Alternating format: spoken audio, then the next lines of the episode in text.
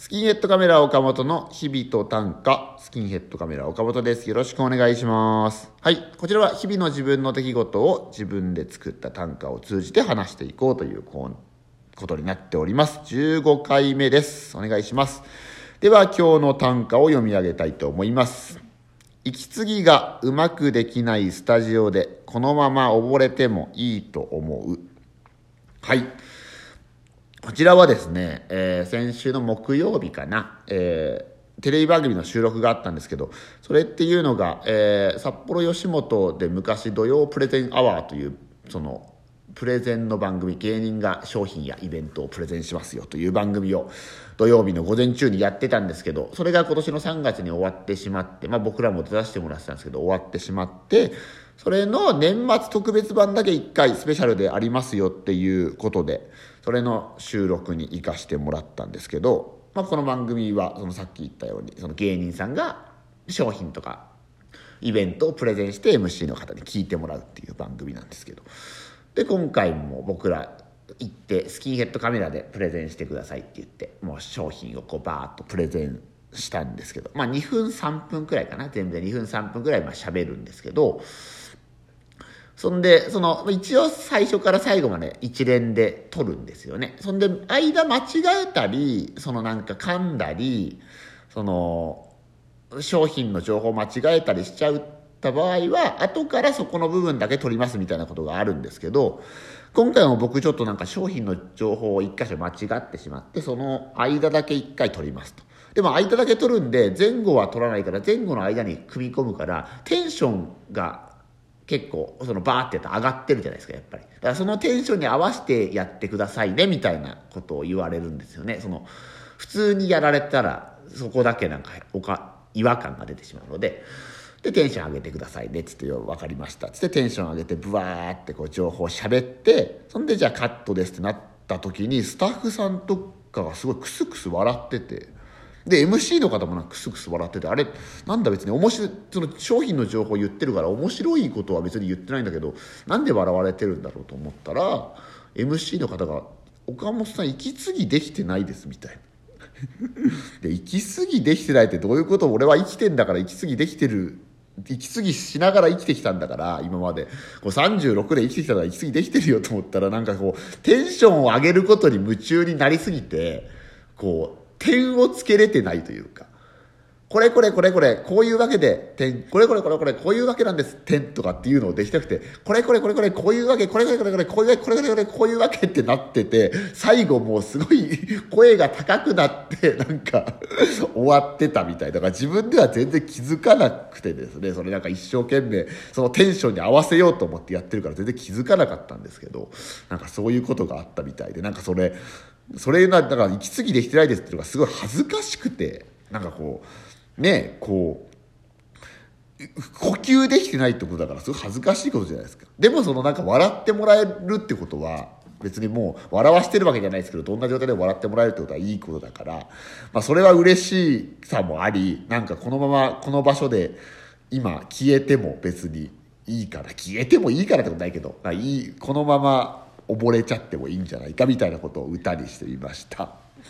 はい。まあ、北海道の方しか見れないんですけどね、12月28日、UHB、フジテレビ系列の UHB、深夜12時45分から、年末プレゼンアワーという番組に僕ら出させてもらっていますので、30分番組でまあ3分くらいだと思いますけども、ぜひ見ていただけると嬉しいなと思います。ではもう一度、えー歌を読み上げます。息継ぎがうまくできないスタジオでこのまま溺れてもいいと思う。はい。ではお便りを募集しましたのでお便りをいただいてます。何個かいただいてるので読み上げていきたいと思います。まずブラウンさん、恋と愛と情の違いを教えてください。いや、すごい。これは、ラジオトークっていうのは12分しかなくて、んで今もう5分くらい喋ってるから、あと7分くらいしかないんですけど、まず最初に一つ言えることは、えー7分で喋れることではないってことですね、絶対に。これはもう、最低2時間、もう、いけるならもう人生をとしてもわからない。だって恋と愛と情の違いが分かればもう世界の半分が分かったくらいのことだと僕は思ってますので、まず7分くらいでは喋れないということをまず一つ。そんで、いや、僕が思うのはなんか、よく言われるのが、愛はなんか無償の愛とか、そのなんか、なんか愛の方が強いみたいな結構風潮があるじゃないですか恋より愛の方が強いみたいな風潮がこれは僕は実はなんか違うと思っててなんか無償の恋だってあるかもしれないしなんかこう恋は軽くて愛は重いみたいな考え方はそんなに好きじゃないですね。あとこれに情が混ざってくるとね情っていうのはよく言われるのはなんかその愛はなくなったけど情でいるみたいなこともよく言うけど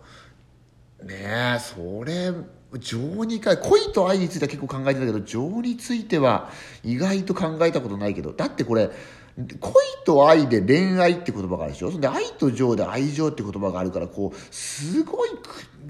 この3つはう組うねり組みうねってる言葉だから意外とだからやっぱこれはちょっと、まあ、最低さっきも言いましたけど2時間必要なのでちょっとこの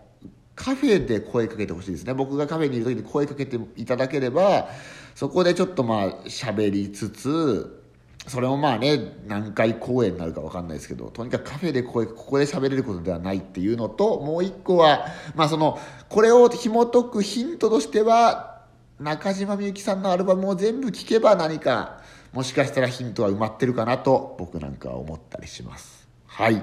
では次に行きます。カズマさん、今一番興味のあることは何ですか？ああ、興味あることね、僕、まあ、18歳くらいでお笑い始めて、漫才にすごいこう惹かれて、そんで、その今の何年、3、4年前かな、お芝居の脚本書かせてもらって、そんですごいお芝居に魅力を感じて、そんで2年くらい前にこう、短歌をちゃんと始めて、そんでそのもっと遡っていくと、小学校の高学年の時に競馬に出会って競馬ものすごい好きで。だこのなんか漫才と芝居と短歌と競馬っていうことだけくらいしかこの4つのことを基本的に考えて生きているのでこの4つ以外の興味っていうとなかなか難しいんですけどまあここ何年かで言うとダイエットっていうのはちょっと興味ありますね。こうやっぱお腹がすごい見にくくなってきたのでこうでもなんかそのよく言われるリンゴダイエットとかなんかそのなんかねこういうなんかちゃんとしたものじゃなくてやっぱり食べなきゃ太んないだろうっていうその荒い考えなので食べないダイエットっていうのに挑むことがあるんですけどやっぱその食べなくてモデルさんとかじゃないからその食べなく食べて怒られたりすることがないからやっぱなかなか続かないんですけどやっぱりちょっと相当見にくくなってきてるのでちょっとこれからも興味は持ち続けていこうと思います。はいブラウン続きましてブラウンさん最近見たアニメはありますか？はいアニメあんま見ないんですけどそれこそこの前、えー、試写会で吉本なので煙突町のプペル西野さんキングコングの西野さんが作ったものを見させてもらいましたね。でこれ僕ツイッターでも書かせてもらったんですけどその西野さんをこう投影しながら主人公に西野さんを投影しながら見るっていうのは結構そのまあ誰でもするやり方というかその主人公はすごいバカにされてその夢とかを語ってバカにされるっていうのが西野さんがウォルト・ディズニーに勝つんだみたいのを周りにバカにされてるみたいのをなんかその投影して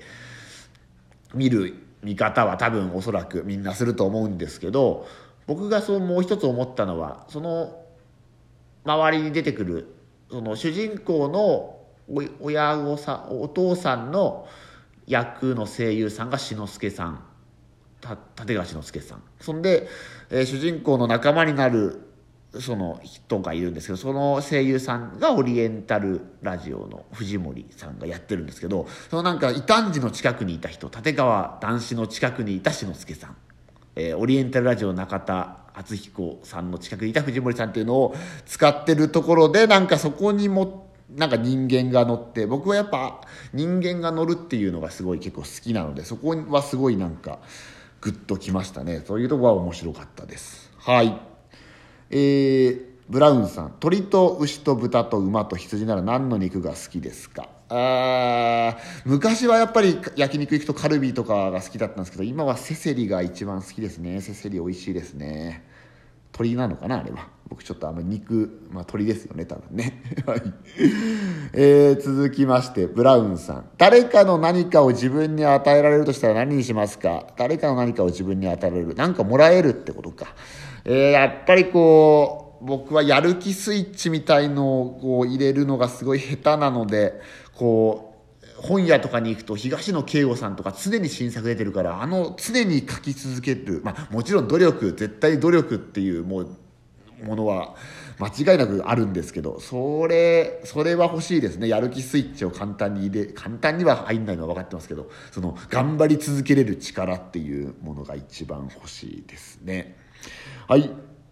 ひとみさん、おはようございます。いつもラジオトーク楽しく聞いてます。ありがとうございます。最近私はいろんな歌詞を買いあさってたくさん読んでいます。岡本さんのお気に入りの歌詞を教えてください。あ、いいですね。買いあさって。